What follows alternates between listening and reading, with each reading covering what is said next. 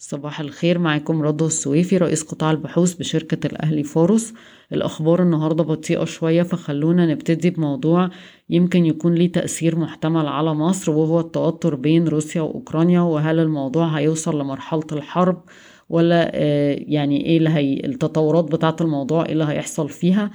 إحنا اللي يهمنا هنا بالنسبة لمصر هو أسعار البترول أسعار القمح وأعداد السائحين الوافدين سواء من أوكرانيا أو من روسيا. دي ثلاث نقط ممكن تبقى ضغط محتمل علينا في حالة حدوث الحرب دي.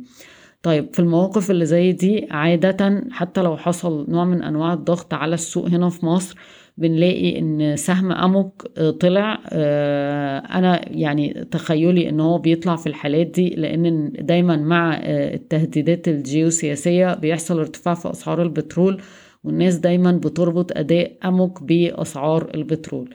وبالتالي ممكن لو شفنا ضغوط بسبب احتمالية الحرب نلاقي إن سهم اموك وستادل علشان اي ار سي يبقى أدائهم أفضل نسبيا من بقية السوق. ننتقل للأخبار. ارتفع العجز الكلي للموازنة في النصف الأول من العام المالي 21-22 إلى 285 مليار جنيه أو 4% من الناتج المحلي. انخفض العجز التجاري في شهر نوفمبر 2021 بنسبة 63% ليسجل 1.2 من عشرة مليار دولار بسبب ارتفاع الصادرات 80% ل 4.5 مليار دولار. يبدأ التداول في بورصة السلع المصرية منتصف أبريل 2022 بسبب التوترات بين روسيا وأوكرانيا في حالة عدم يقين في سوق القمح وبالتالي وزارة التموين بتدرس التحوط من ارتفاع أسعار القمح. وجه الرئيس السيسي الحكومة بمواصلة برنامج الطروحات الحكومية على مدى العام.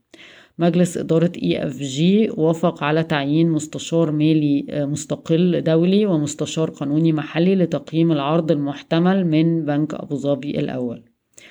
أوراسكوم Hotels أو أوراسكوم للفنادق نفت التقارير الإعلامية اللي ظهرت امبارح إنها بتحاول تحصل على قرض بقيمة 200 مليون دولار.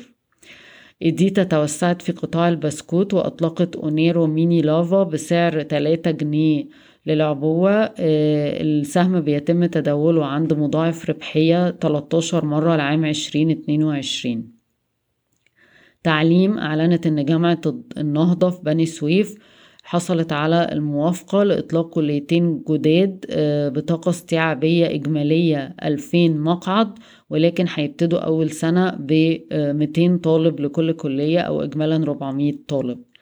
مجلس إدارة دايس وافق على زيادة رأس المال بمبلغ 265 مليون جنيه ليصل رأس المال ل 371 مليون جنيه وده طبعا هيأثر سلبا على أداء السهم والقيمة العادلة.